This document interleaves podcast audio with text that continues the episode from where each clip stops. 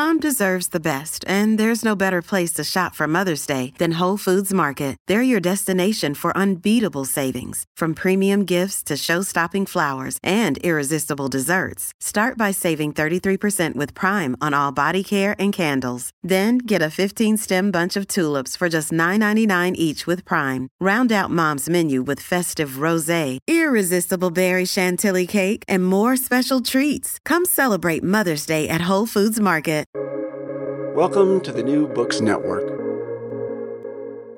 Hello, everyone, and welcome to New Books in Anthropology, a podcast channel on the New Books Network.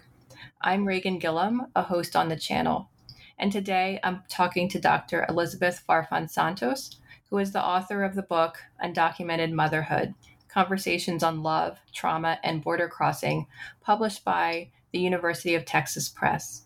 Dr. Farfan Santos, welcome to the podcast. Thank you so much for having me.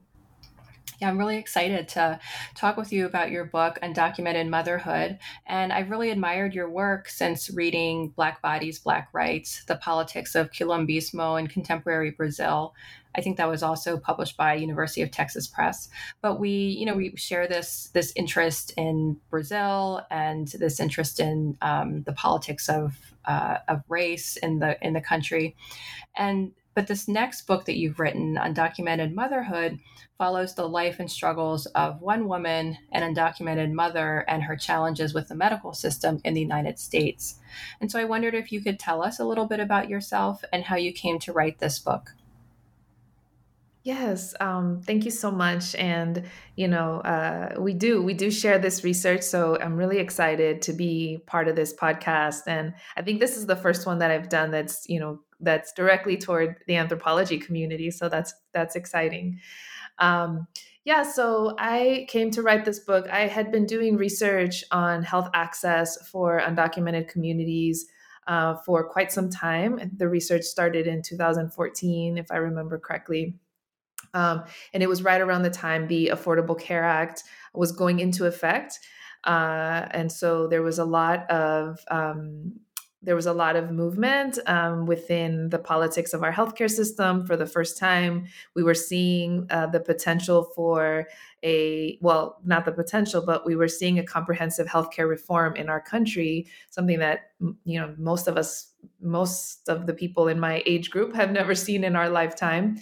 And um, so that was um, very interesting to me. I've always been interested in the healthcare system and the politics of the healthcare system, namely because I was raised in the public health system and you know we had on and off access to healthcare growing to to health insurance and to uh, stable healthcare growing up um, but you know we always had public health um, the public health system was always kind of supportive to our family so um, it's always been something that I've been interested in.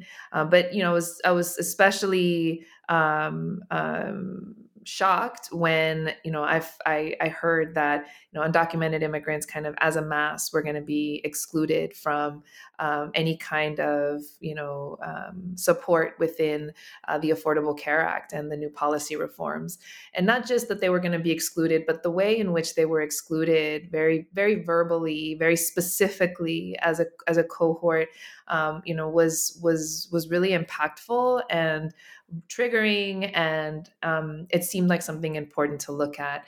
Um, um, largely because I, I uh, my family is an immigrant family. Um, I do have undocumented. I did have undocumented members in my family, no longer undocumented, um, but I did grow up with those experiences, and so um, these are these are these are things that are always um, uh, in my kind of um, that I'm always thinking about these roles and these multiple roles within within my family and within Latinx families in general. Um, and so I was doing that research and I published uh, several articles um, that specifically were speaking to the public health system and with public health intellectuals, scholars, and medical anthropology scholars, you know, about what this uh, might look like for marginalized communities more broadly, but specifically for undocumented communities.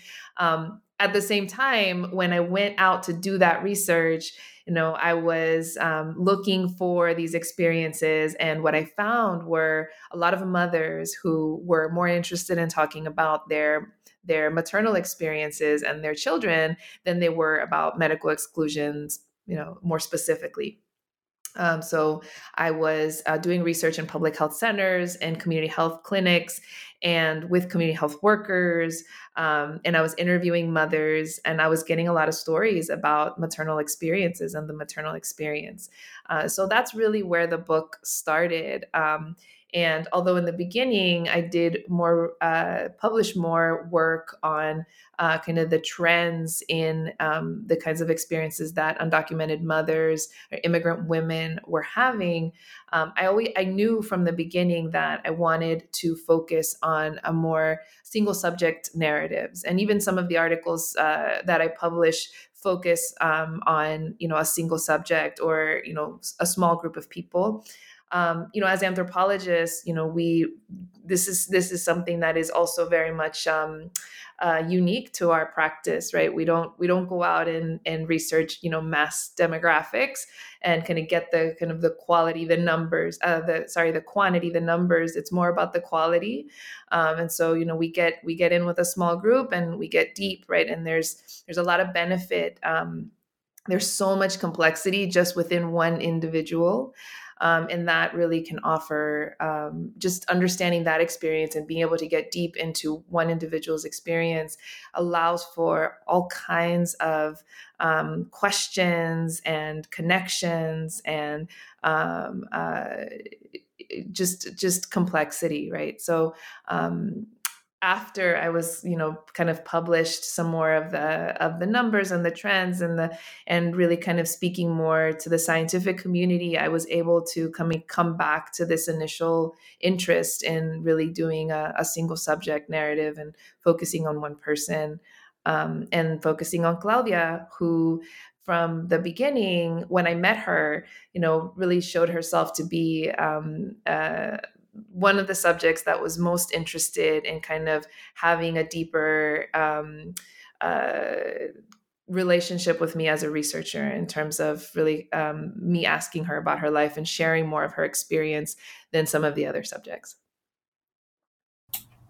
Great. Thank you so much for that introduction. And I'm glad that you mentioned that um, that the book focuses on this single individual, which I'm going to ask you more about a little bit later in the interview, because I also found that to be fascinating. And so I wanted to start, I guess, with the beginning of the book, where you begin with Claudia's migration across the border. And Claudia is the undocumented mother that you focus on. And so it, it occurred to me as I was reading the book that um, other books that I've read about migration studies and border crossing don't really include many women, and we don't always see how border crossing can be a gendered experience. And so I wondered, what did you want to express with the story of Claudia's border crossing from Mexico into the United States? Yes, um, uh, absolutely. There, you know, at least within American um, scholarship and anthropological scholarship and public health scholarship, there are very, um, there are not many studies that focus on the experiences of women. Not to say that women are not included, um, in immigration research and migration studies, um, but often they get included as you know, part of the population. Um, you know, one thing that happens, one thing that I'm that I'm doing with this book, um, and that also kind of connects with the reason for a single subject narrative um, is really looking at um, uh, the the multiple layers of you know intersectional identities of an individual, right? And so, um, one of the things that happens within um, the immigrant narrative currently is that you know it's been so politicized um, and so dehumanized, so objectified that you don't get this complexity of the human experience anymore, right? It's just the poli- it's just the political label. It's an you're an undocumented immigrant, and everything about that person's identity is erased to that political narrative. Um, and it's not to say that that label, that that that politic, is not also a significant part of their identity, but everything else that that human being has as part of their identity doesn't just disappear, right? When you become undocumented, right? You you add it to, um, and so people continue being all of the different layers that they are, um, and so um, within this research, you know, there there is kind of a flattening of those that those layers of identity, um, and one of those is gender, but not just gender, you know, in the sense of okay, let's include women, right, as kind of sexual objects and and bodies to be included, but also all of the different um, uh, roles, right, and and um, experiences that come with being a woman in uh, society and within the migration experience. And so uh, within this book, you know, so the research that I was looking at, um, you know, it was there were so many. Uh, um, there were so many conclusions that were being made about the immigrant experience that if you look at them particularly when it came to health and health access um, you know, they they were really coming from that narrative of the young male immigrant, and that used to be the case. You know, it used to be the case that young men between the ages of 18 and 35, 30, you know, were the primary kind of migrant. Um, that's not the case anymore, right? We know now that the majority of migrants now are women and children, right? This is the case. This is international now, not even you know just in the United States, but especially in the United States, women are um, uh, have a higher percentage of, of, of numbers in the migrant uh, population than any other group. Um, and so when you when you're when you're when you're interviewing young men between ages you know 18 and 35 and you're asking them about their access to healthcare well yeah a lot of them are going to say they don't go to the doctor or they're not interested in their health because you know as you know generally across racial and ethnic groups women are the ones that are kind of the health navigators and health providers for their families right and for for men right? They're the ones that take men to the doctor. So especially when it has to do with health access talking to women makes a big difference. Talking to mothers makes an enormous difference right? So it's a very big difference talking to a mother versus an 18 year old man, right? Um, and so uh, you get different stories. Um, you get stories about, you know, very detailed interaction with the healthcare system, very detailed concern about not only um, their, you know, their their partner's health, but their their specifically their children's health. Very copious notes about how they are taking care of that health, the interactions that they're having. Um, you know, this becomes this is not just you know uh, uh, about how women access the healthcare system. This is also about the care work that women do the and again going back to what are the roles, the gendered roles that women participate with within society. Um, and one of these roles really is, you know, being the kind of the caregivers, right, sustaining, supporting their families, whether they want to or not. Um, you know, and and women embrace uh, Mexican women embrace these roles, but these roles are also um, kind of uh, you know roles that they're put put into right they they do these things regardless right this is the role that they occupy um, and it's not valued right? And so um, you know another another um, um, kind of reality that comes out in focusing on uh, women's narratives in migration is kind of the the human value that gets put on to immigrants right? Um, and a lot of we know that for undocumented immigrants you know their humanity is denied their humanity is erased um, and you know there's all kinds of you know um, uh, scripts you know political scripts about immigrants stealing jobs and resources and coming here just to do these things right? You know these these are are, are not rooted in any kind of fact right? And in in fact quite opposite right? Immigrants are paying a lot of money into the healthcare system and paying a lot in taxes. We hear these things over and over. Um, at the same time, you know, those of us that do immigration research and that support immigrant rights, a lot of times we have to go to those, you know, script, those capitalistic neoliberal scripts of saying this is why immigrants are valuable because they work so hard and they pay so much, and it's this kind of again it's a it's a monetary capitalistic value. Well maternal work doesn't get valued that way. We know that in american society in any society maternal work doesn't get that kind of value. In fact it, its value is erased. It's not even seen as work right? So when you're talking about mothers who are doing the caregiving right this is to society to a xenophobic society this is the worst immigrant right? This is the this is the zero value immigrant right? That's not that's just making um, uh, anchor babies right? There are all these kinds of labels um, about these women. And so you know part of refocusing on or focusing on the on the on women and focusing on mothers is to say to show all of the work that they do in supporting the family supporting the health of their family and contributing to the survival uh, and thriving of communities not just immigrant communities but communities that end up you know spanning multiple statuses right? Uh, and and and multiple experiences within the nation.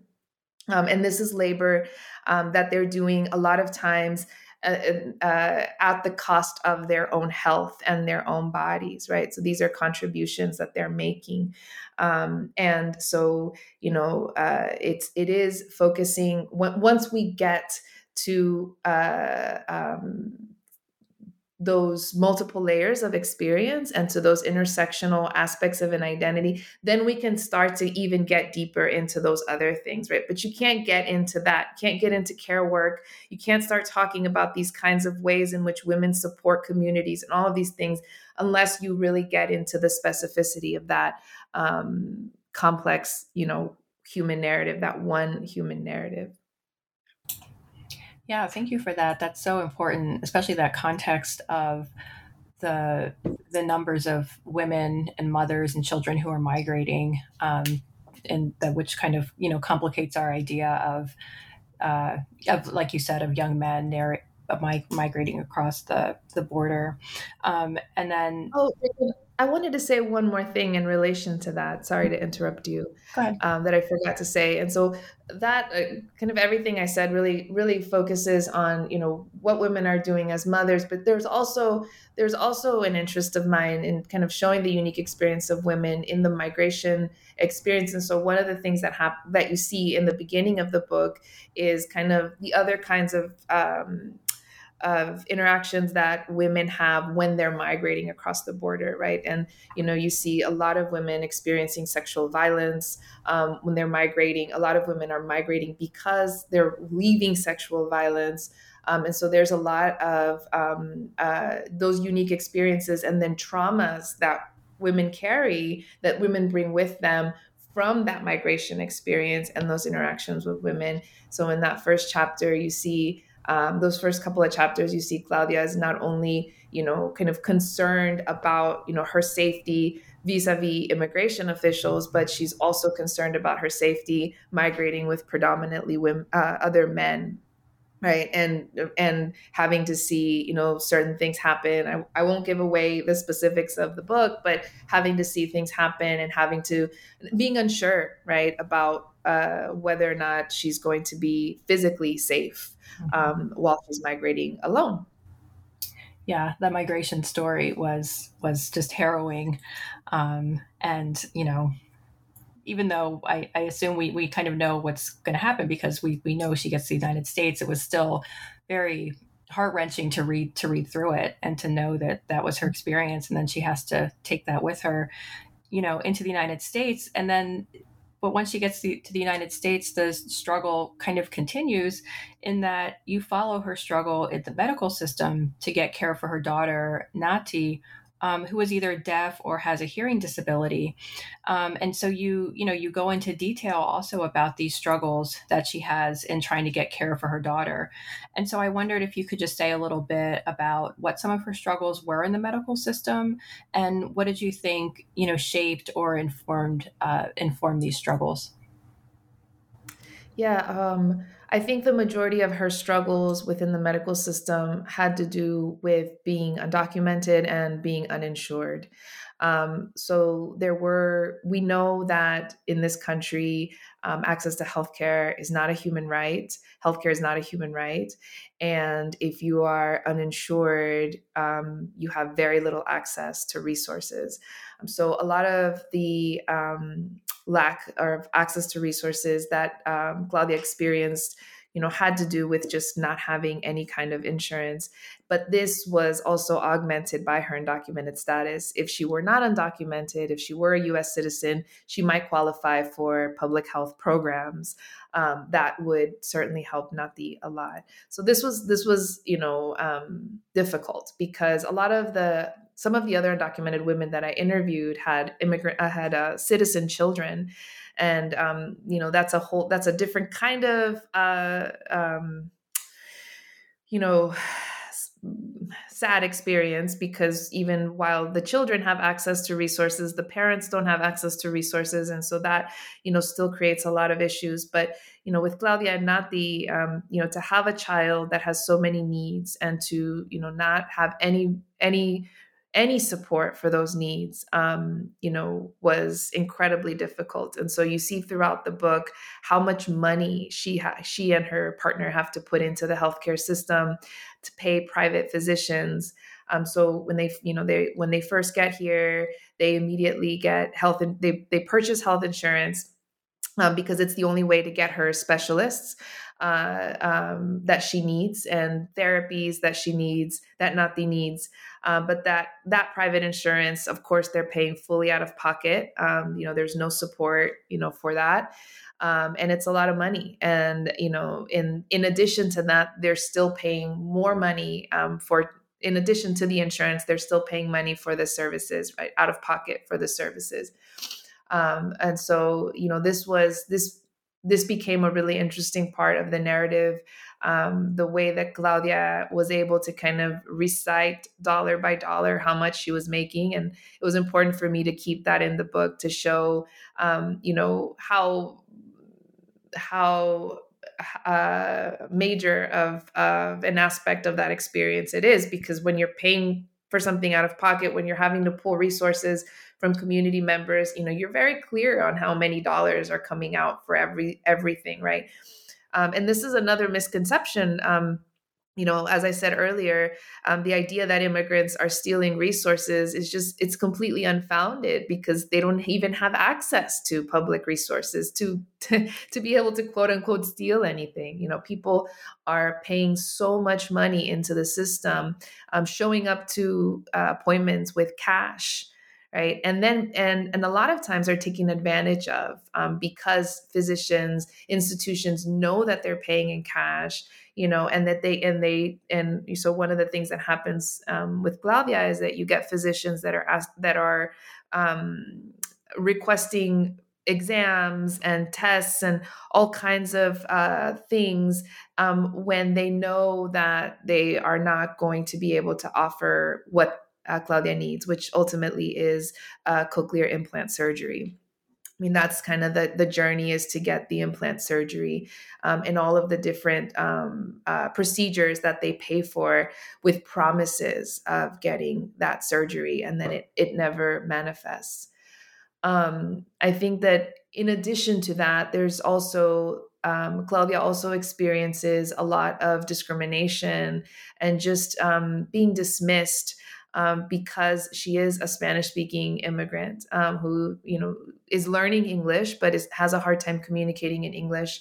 And, um, uh, and, and, and, and is, and is a woman, right, as well and so some of the reasons that some of the the reasons that she gets dismissed she gets you know dismissed for not understanding clearly you know um, you know phys- physicians are telling her how quote unquote this is how it works and you know you just don't understand and you know she's she's fighting she's she's um, um, advocating for her daughter and she's saying i know what my daughter needs. I see her. I'm working with her. I understand you know and you know they're just kind of dismissing you know her um, over and over again dismissing her and then creating um, you know kind of uh, uh, her identity turning her identity into a problem right? Telling her that oh it's because you you know you're confusing her because you don't know english or you're confusing her because you don't know american sign language. And so there are these um, all of these kinds of things that get thrown at claudia about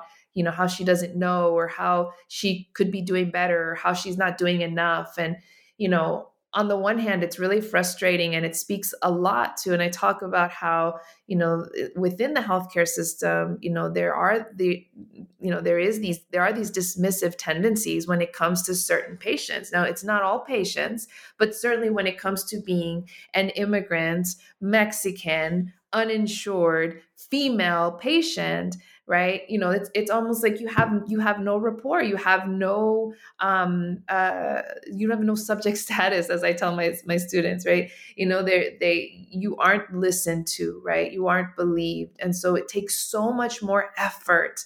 So and anybody and i think that this is something that you know uh, that being a woman of color um, or even being uninsured or being a woman and you know that you can probably recall an experience like that with the healthcare system you know and so there are aspects there are these things that connect us when it comes to marginalization and alienation within the health healthcare system in this country that we can connect to even when we're not undocumented that we can connect to as women um, specifically as women of color interacting in that clinic right? These things happen to us all the time.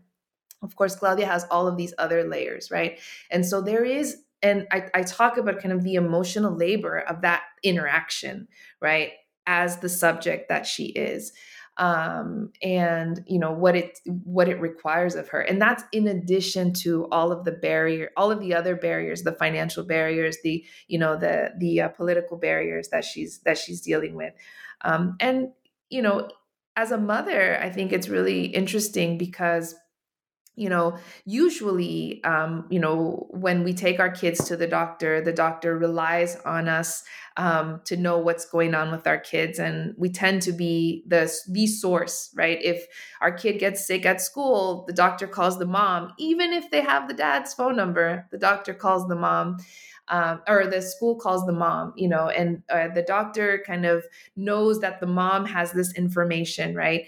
Um, and so, you know, there is there there there usually is a little bit of that believability when it comes to being a mother and kind of you know understanding or you know being able to communicate what your kids health needs are um, but, but, because for Claudia there were so many other layers that were uh, interrupting, you know, uh, that experience or that were interacting with that experience in the clinic, it was making it really hard for her. But it didn't mean that she um, ever stopped advocating. I mean, she always, always kept going and um, did whatever she needed to do um, to, you know, get her daughter at least um, the best situation that she could in that moment.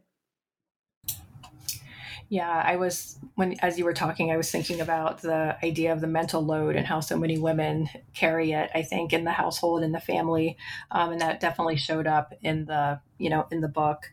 And except and, and as you said, um, Claudia was just tenacious in her seeking care for her daughter.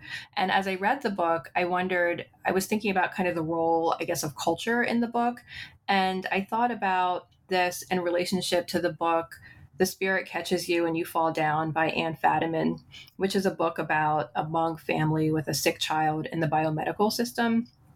And this book kind of makes the point that biomedicine itself is a cultural system by showing this clash between the beliefs of the Hmong family and the kind of cultural practices of biomedicine.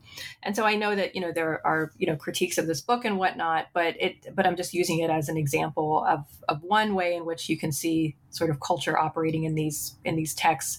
And, and it's a common text that's taught, I think, in medical anthropology classes. Um, but then in your book, Undocumented Motherhood, Motherhood, it presents, I thought, maybe like a different view of culture, where we see Claudia as you said, she's going to the doctor, she's going to these specialists, she's very tenacious in seeking care. But then we see these other practices of like being being a comadre, which seem to be um, something maybe culturally different and and very supportive. And so I wondered how you saw culture or the social coming into play in this book. Yeah. Um, I, I I could I could probably speak a little bit about um, uh, when the spirit catches you and you fall down, and uh, but I won't go into it too much, and because I understand the connection that you're making to culture. Um, but you know, one of the things that when I when I was writing my book, I did have some of these other texts in the back of my mind um, and you know was really trying um, because one of the things that I that I'm writing against in my work is uh, or kind of a subscript is the exoticization of um, you know these kinds of communities or the kind of the continued you know marginalization or kind of um, yeah alienation of a group. Um, and so you know there is an emphasis on um, shared experiences, right? And and connecting shared experiences as we experience them uh, within the medical system, um, and right. So I'll leave it at that. And and so you know. When it comes to culture, I think that you know um, certainly biomedicine, the biomedical system is a culture in itself, um, and you know I argue it's not and it's a culture that's not just alienating for you know quote unquote different ethnic groups but for all for everyone right? Um, you know the the culture of biomedicine is is extremely individualistic um, and and completely largely negates community and the social and interconnected the how interconnected we are not just to each other but to our environment and to our social and you know cultural narratives and scripts and how all of these things are a part of our health experience.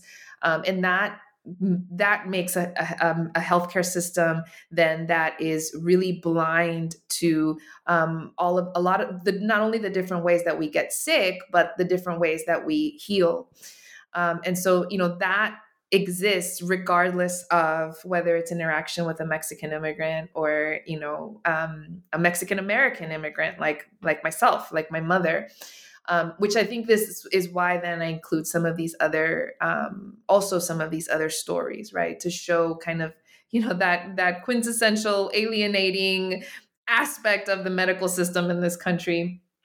Um, but at the same time, you know, there are um, aspects of community that are, you know, that are unique uh, to um, immigrant communities and to Mexican communities. The book focuses on Mexican communities, but you know probably other latinx communities as well. Um, and I, I, talk about comadrazgo because this this book focuses so much on relationships with uh, between women and mothers. And one of the things that does happen um, for again one of the experiences of immigrant women is that um, you know these are women that often in their home country are very well connected to other women, right? They are either living with their mother or mother in law or sisters, sister in laws. So there's a, usually a community of women, um, you know, that are helping each other generally that are supporting each other but that are also supporting each other with within the within care work the care work of the household as it relates to women uh, as it relates to children men and you know and themselves. Um, and when they come to the United States, they're kind of pulled out of those uh, female communities and, you know, are kind of left to live in this very American experience where you kind of everyone fends for themselves, you know, in very individualistic society. Um, and those groups, then those connections are a lot of times are lost and they have to be rebuilt.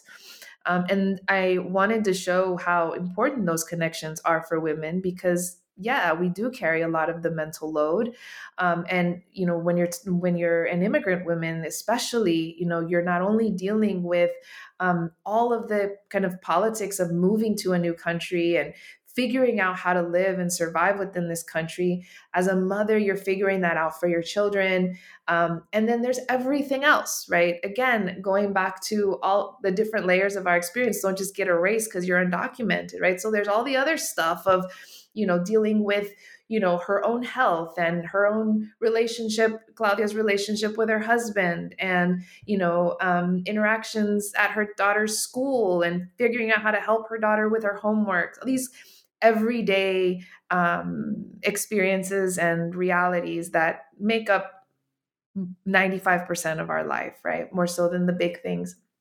And, you know, um, comadres are these um, friends, uh, mothers, uh, partners, right, in life where some of that mental load can be um, uncarried, right? I, I guess, um, or where women can undrown themselves, right? And I use that that term, desahogarse, a lot in the book, um, where we can talk, where we can share experience, um, where we can have receive empathy, not just sympathy, and um, talk to people who understand what we're going through because they're also going through it.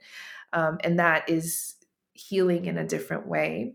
Um, comadres then also do for each other what they do for their children. They tell each other to go to the, they remind each other to go to the doctor. They remind each other to take care of their health.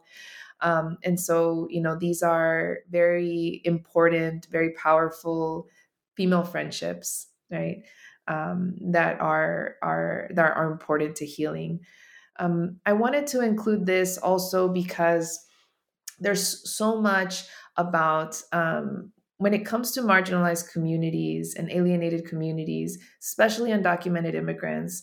It it, it seems like it's it's always about um, how horrible everything is, right? How miserable we are, how miserable communities are.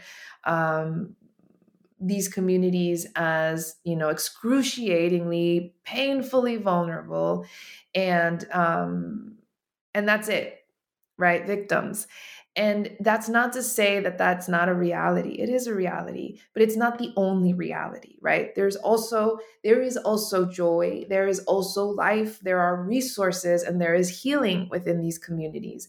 Um, and that's important also to talk about. That's important for people like me and for the children of immigrants and the immigrants that are reading about ourselves to read that as well, right? Because we are not sitting around all day just talking about our suffering. But when you read the literature, all it is is about our suffering.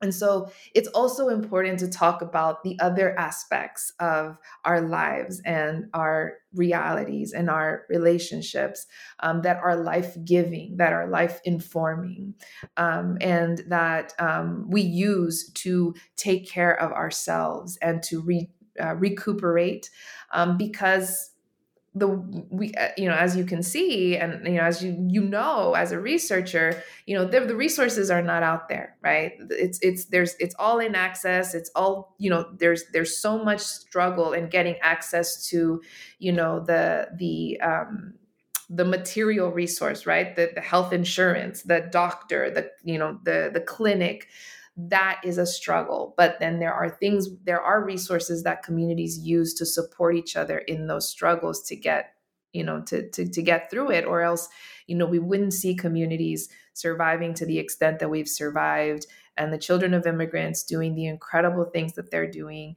if it weren't for these resources right? Um, and that's important to show because um, so much of the narrative around immigrant communities is um, a resource deficit narrative, when it's, especially in public health. It tends to be about you know resource deficit and and not about you know the richness also right I, don't, I don't necessarily think a lot of times i think especially in uh, north american society everything is so black and white so either or um, and you know, one thing I argue a lot in my work, not just here but in many places, it doesn't have to be either or, right? It doesn't have to be you know either vulnerability or resilience. We can talk about both. It doesn't have to be about what we're you know just what we're missing. It can be about what we have, and talking about what we have doesn't have to negate what's missing. You know, we can kind of you know talk about these again these complex multifaceted human experiences that that's that's the reality yeah, I thought the relationship, the comadre relationship, was just beautiful uh, between the the women that you included in the book, and I liked that there was you know a name for it and you know something to recognize this practice. And as you said, I thought that it really presented this you know strength in in what might be you know as you said, kind of constantly interpreted through the idea of deficiency or a deficit. Um, and so I'm glad that you lifted that up and lifted up those relationships. And so in the book, um, we mentioned that you mainly focus on one individual figure, but you do include your own story and your mother's story also in the book as uh, kind of complementary, I guess, to Claudia's story. And so I wondered um, how you manage the vulnerability um, of on your and your mother's part in revealing this information. And I asked this as someone uh, as it's kind of a selfish question in that I'm currently drafting a memoir and so I'm navigating these challenges myself, but I, I'm sure that other people would also have these questions as well about, you know, positioning yourself and, and revealing your own story as the author of the text. Yeah, so um, including my mother and in um, you know a little bit of my own experience um, as a, as a daughter mostly um, really happened. It happened organically. Um, you know, I, I, I am a mother myself, and I have you know been uh, maybe like a lot of people, you know, um, a challenging relationship with. I've had a challenging relationship with my mother, um, and you know, when I was listening uh, to Claudia's story, and I was you know figuring out how to put it together, what was the best way. Um, I you know you, I just I couldn't help going back. I was I was I was jolted back to uh, you know experiences with my mother, questions I had, um, things that I didn't understand um, from a daughter's perspective or that I had never asked. You know, listening to Claudia talk about um, being separated from her daughter, the feelings that she expressed, the the the the, the tears, the sadness, the fear, that she that she shared about being separated from her daughter it made me think about my mother um, and and what her experience may have been like. I never um, so my mother was born she's she's a chicana so she was born and raised in chicago and um, i never thought about my mother as having a, a, a migrant experience um, but you know as i was listening to claudia and i was thinking about our lives um, and our past, I thought, well, you know, she experienced a lot of these different things, and the border was a very significant, I mean, extremely significant um, part of her uh, journey as a mother, right? And and her her entire experience, I mean, really defined her experience as a mother, even though she was born on this side of the border.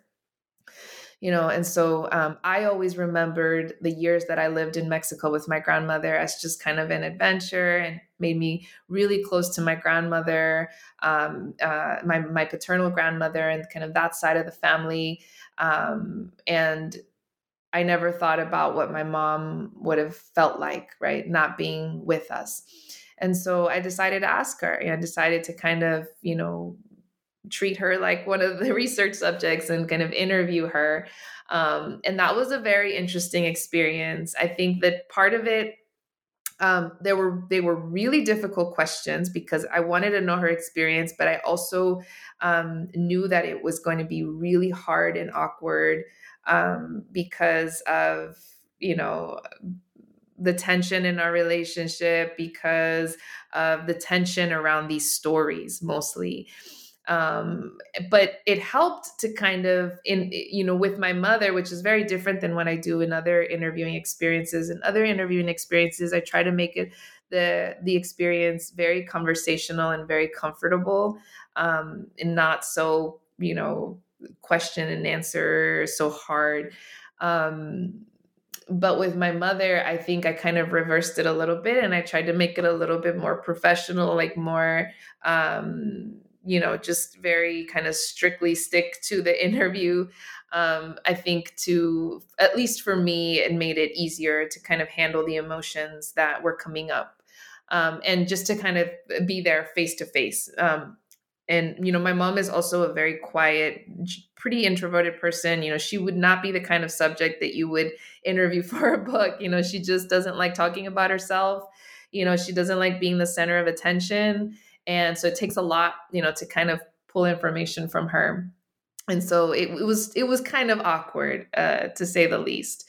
And um, it got easier as as it went on um, but you know there were moments where my mother would cry remembering you know leaving us and having to you know and which you could i could tell that she was trying to explain herself and she was trying to kind of eh, you know we we we both knew the end we, we knew the end of the story but she would kind of slow down and kind of you know really try to justify why she had to make the decisions that she made um, you know to send us away.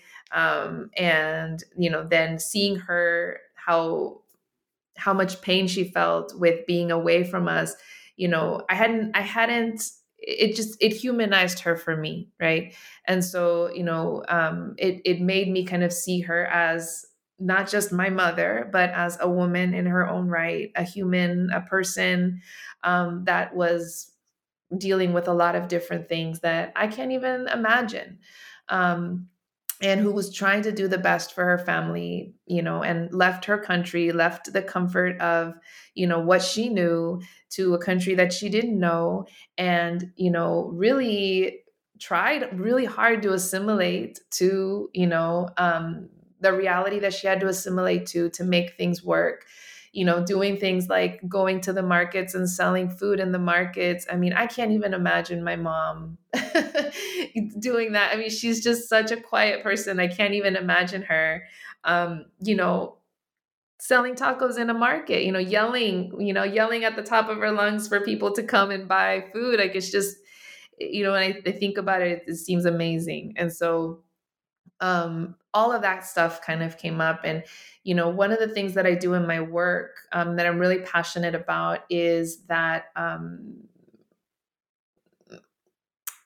that it that uh, vul- the the vulnerability of the the writer or the and the anthropologist as author um, uh, I really I really loved you know writing culture. That's kind of one of the books that at least I was you know i've always been inspired by um, and this idea that you know we aren't um, these kind of objective tools of science you know we're not a fly on the wall. And i know that we're so far along you know in 2023 that it seems cliche to say that now within our field, but I do think that we still operate that way sometimes.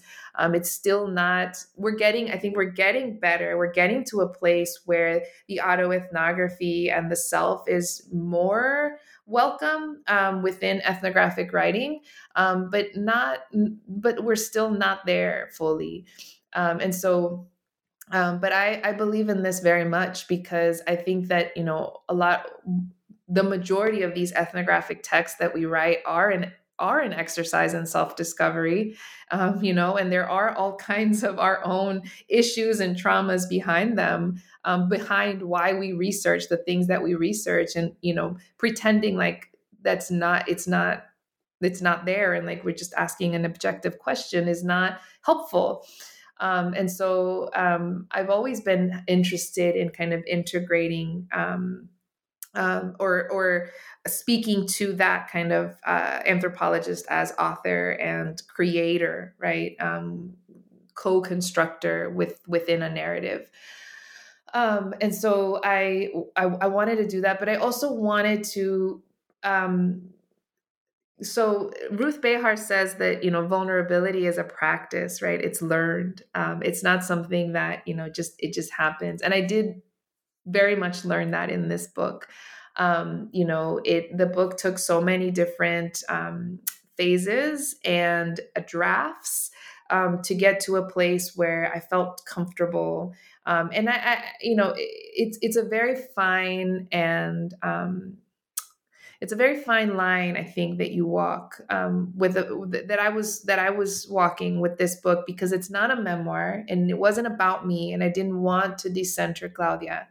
You know um, i didn't want to compare myself to her or my mother's experiences to hers so i, I make it really clear um, you know throughout the book that the experiences are not di- that are not they are not the same um, but they're coming from similar questions right? And and there are roots and that's important as well. Um, I think, especially for a, a Latinx subject, um, it's important because our families are multi status families, are diverse families.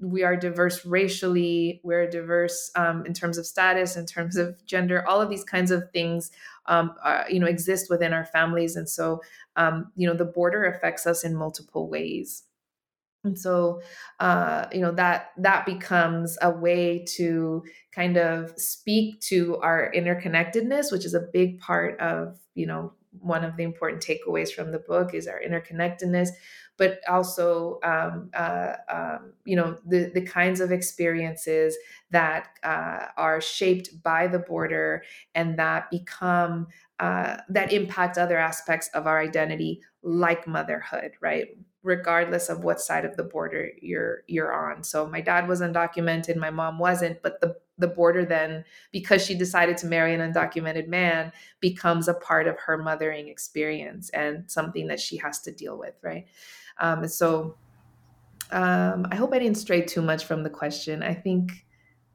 No, no, no, no. You answered the question. Yeah, yeah perfectly. no, that was that's no, that's great. Um, I, I like that context of talking about your mother as well, of how she is. She sounds like my mother in that my mother is also very quiet and very introverted, and I can only imagine, yeah. um, you know, doing in doing an interview, I'd have to, you know, um, ask a lot of questions and things like that to uh, you know to, to get the to get the ball rolling with with the talking. So i think that was uh, that was great to to describe that. Um, and you mentioned also the author as the the you, yourself as an author and constructing the constructing the text. And i wanted to ask you about writing the book because as i was reading it I read it as kind of a series of choices that you were making in how you wanted to present the material.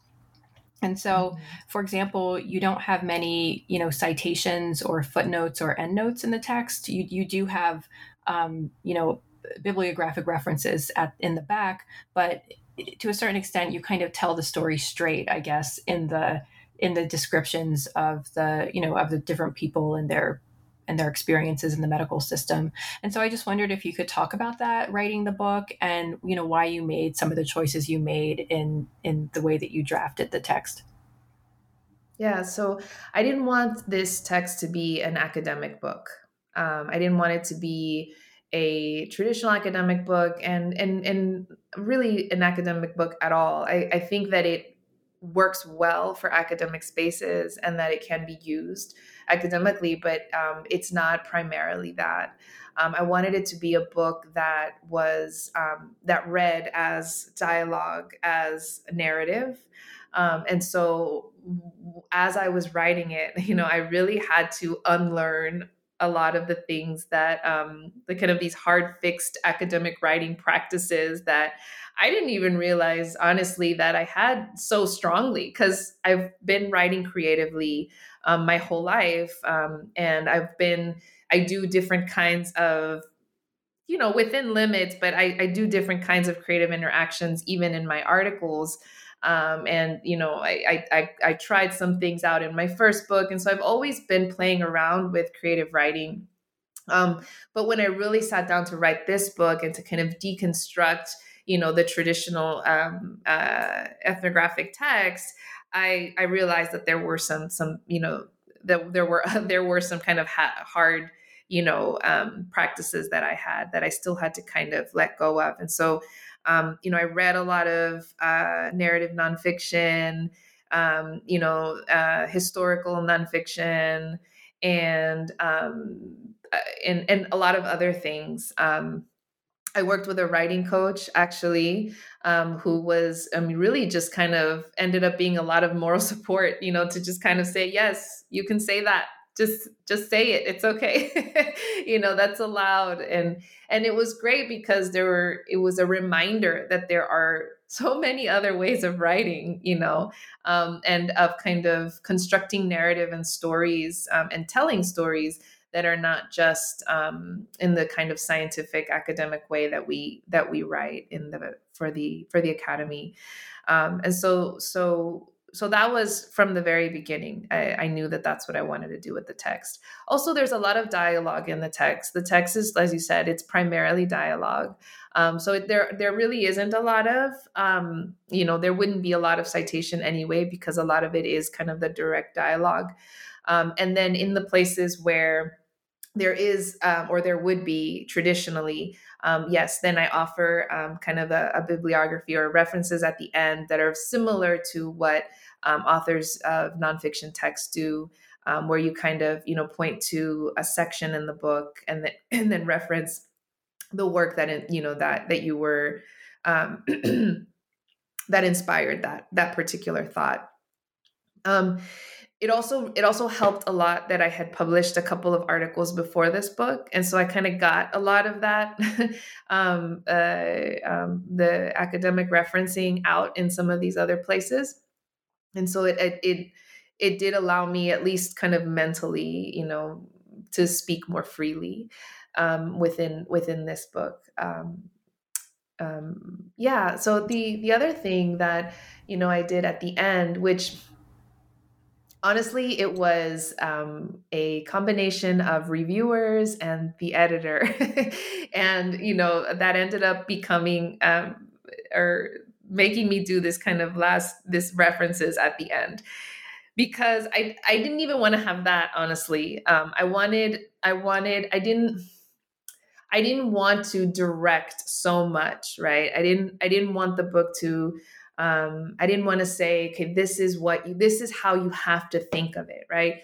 Um, and this is again, a lot of times I was uh, constantly thinking about how to respond to anthrop to my field, right, to anthropology, which is, is something that I kind of had to work through because not everybody that was going to read it was an anthropologist.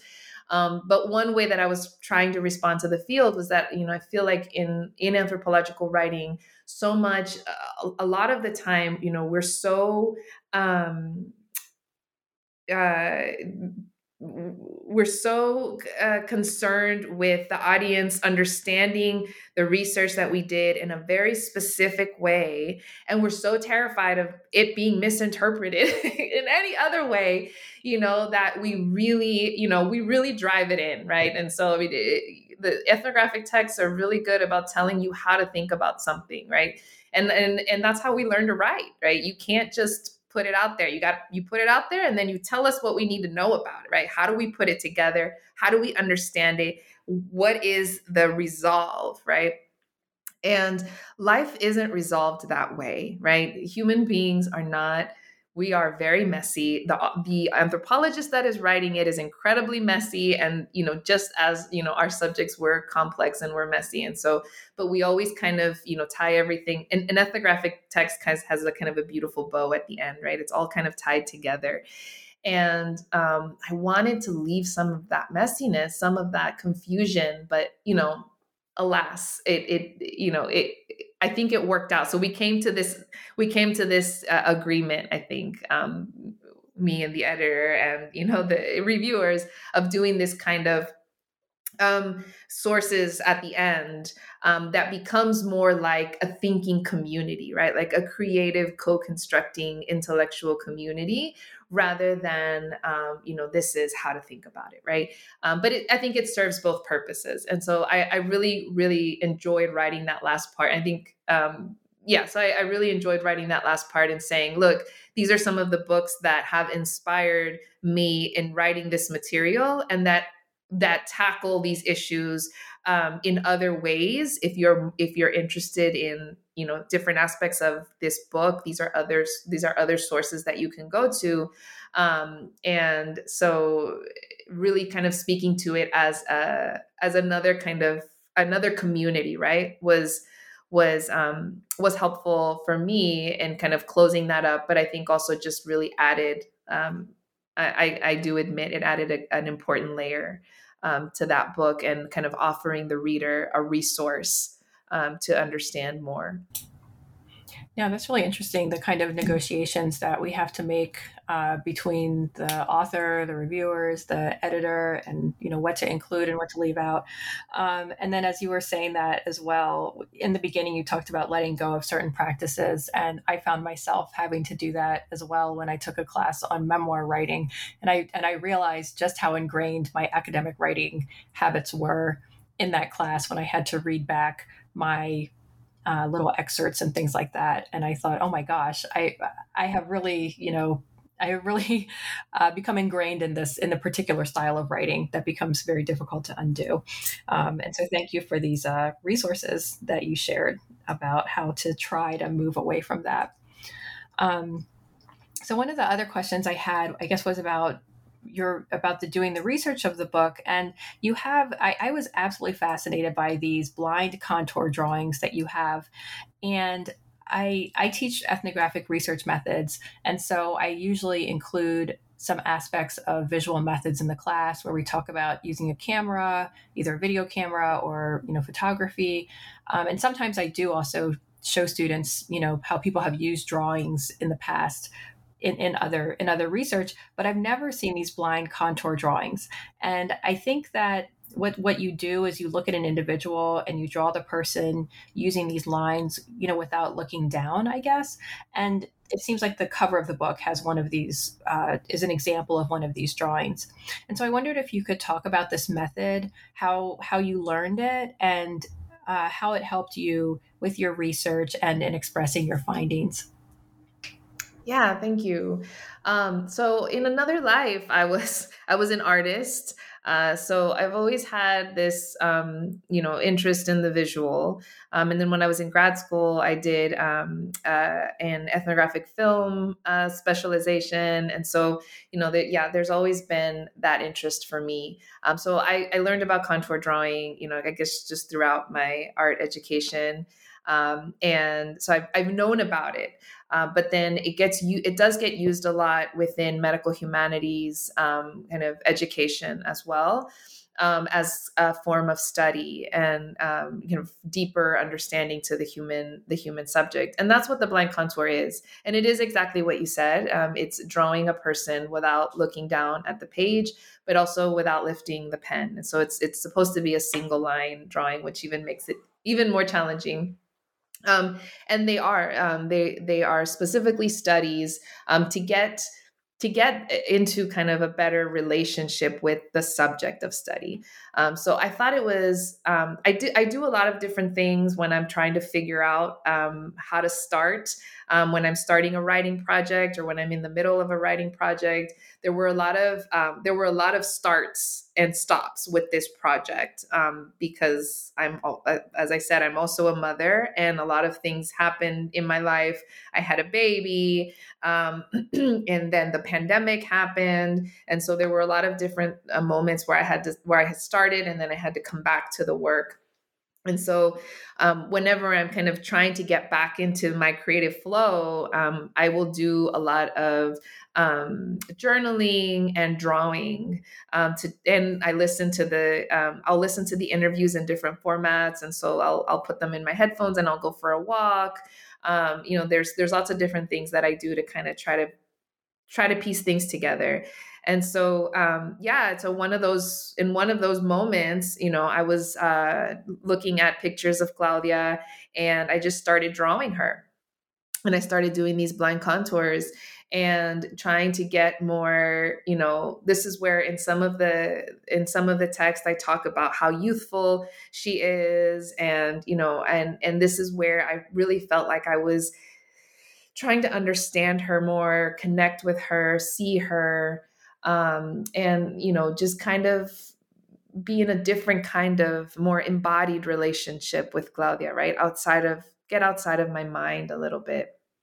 Um, you know, and blind contours are are so interesting because they are um, never what you think they're going to look like. You know, you're so focused on the subject, and you know you're you're you're seeing it. You think you're seeing the person so clearly um, because you're not distracted. You're looking directly at every angle, every crease, every shadow, every line movement that probably they don't even know is there. and you know, and then you look down at the page and it's a complete abstraction. Um, and to me, this is this was this is exactly what this is exactly what writing is you know i mean as and and even ethnographic writing right and it's like as as no matter e- even even as we think we're getting we're being so clear and we're being so intentional and so focused and so specific on the subject at hand it's whatever we produce is still an abstraction. It's still it's still coming from our perspective. It's still coming from our experience in that moment right? And so every drawing um and, and, i didn't include all of them in the book but you know i, I include some of the be- i included some of the better ones um uh, and and some of the messier ones i think. Um but you it, every time i drew her even the same photo it would come out differently every single time. I i did the cover i don't even know how many times i did the cover every single one was different. Um, and so if i were to i you know always say like if i were to write this book again today it would be different you know, just like a blind contour, because I'm different, she's different, everything is different. And so, um, you know, we're we're we're always in this kind of, and I, I say this in the book, you know, we're always in this relation, you know, this flux, this dialectic, this back and forth with each other as human beings, um, you know, interacting with each other, feeding off of each other, taking from each other, um, impacting each other, changing each other. Um, and, you know, to me, it was just kind of a, this is a very, a very simple um, but very powerful representation of of that and sort of in essence kind of what the text also is is another message that's coming out of the text itself yeah, that's great. And so you've given me another method that I can also introduce to my students. I oh yeah, I was just I'm so taken by them. It's and I, I like them because you don't necessarily one doesn't necessarily have to have um, I would say immense I'm, I'm, talking about myself immense talent in oh yeah you know, artistic drawing um, in order to to produce these um, because I, I have very little um, talent in rendering anything visually. And even with my students I've brought in other drawings that people have done and they they look at them and they're like I, I can't I can't do that at all. Um, and so because because they're so intricate and these just and that's the very about accessible. A contour is it's not about the drawing; it's about seeing. Right? It's a practice in seeing and how we see. Uh, and so I think that's you know having talent or knowing how to draw is is is is secondary, right? It's about how we see. Yeah, that that's great. I, I love that, um, and I like how the the drawings uh, include your subject in the book without revealing, you know, who she is. We, we can't, you know, I, I couldn't look at these and then go out and find her. Um, right. And, and, your book kind of documents her, even though, you know, she is undocumented. So I, I just thought that was really beautiful. Um, and so, for as a final question, um, I wanted to ask you, you know, your book makes several interventions in the midst of you know news about border crossing and undocumented migrants um, you know these ideas of people being a drain on the system and the stress of motherhood and caregiving. And so i wondered what you wanted readers uh, to take away from the book um, you know what you wanted people to you know to come away from understanding after reading your book undocumented motherhood.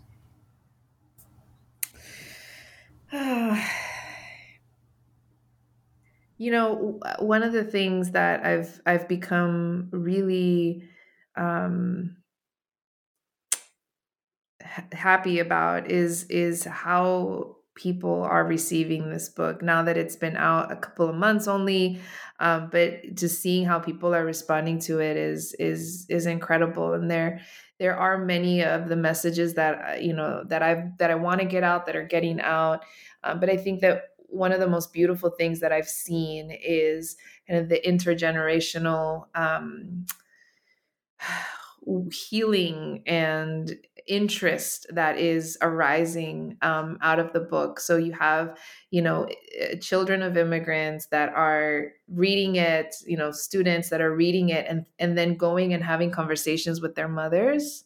And it, I mean, it, it makes it makes me it makes me emotional because you know this is important, right?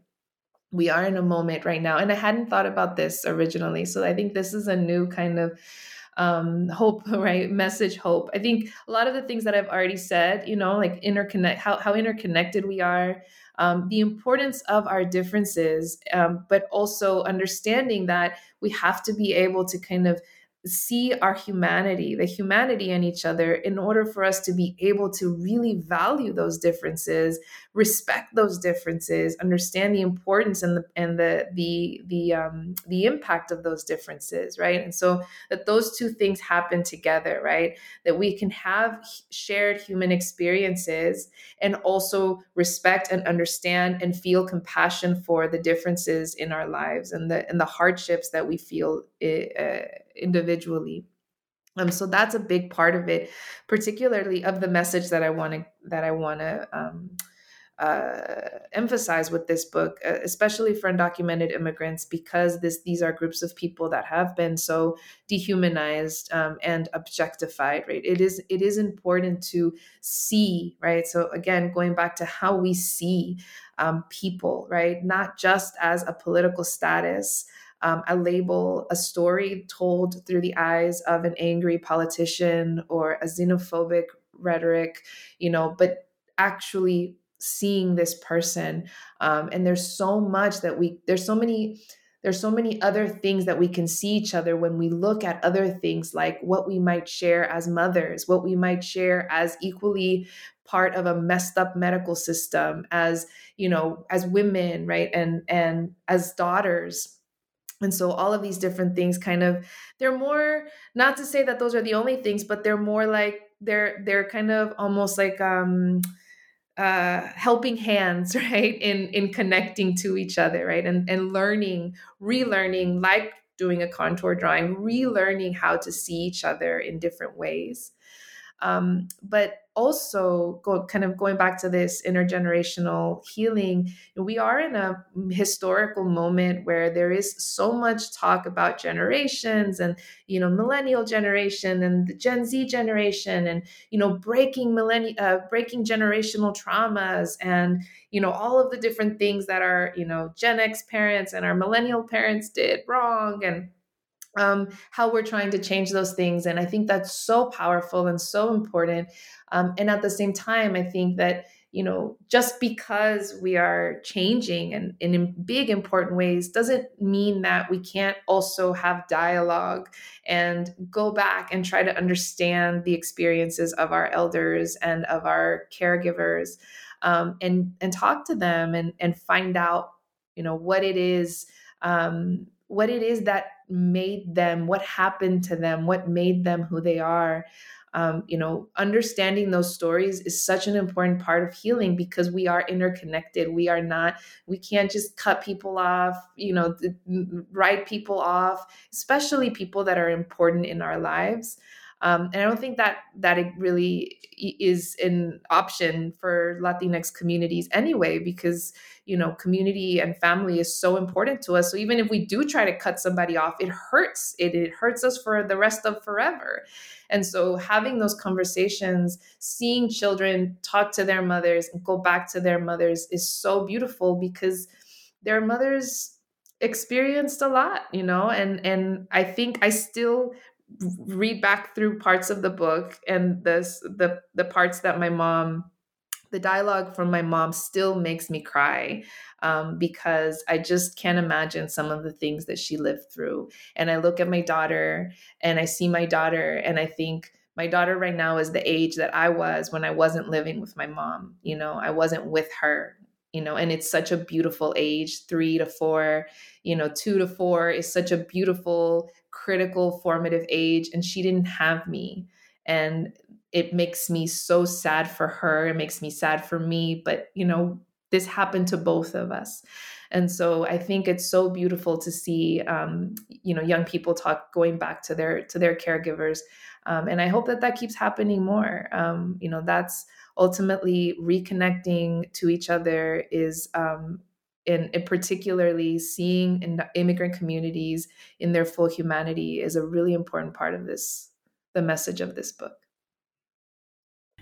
Great. Thank you so much. This book is so timely and you know each person sometimes i say each person is a whole world and you really help us to see that in this in this book. So thank you so much for it. Um, i've been speaking with dr elizabeth farfan santos who is the author of the book undocumented motherhood conversations on love trauma and border crossing published by the university of texas press thank you so much for writing this book and thank you for sharing it with us on the podcast Thank you so much for inviting me, Regan. I appreciate it.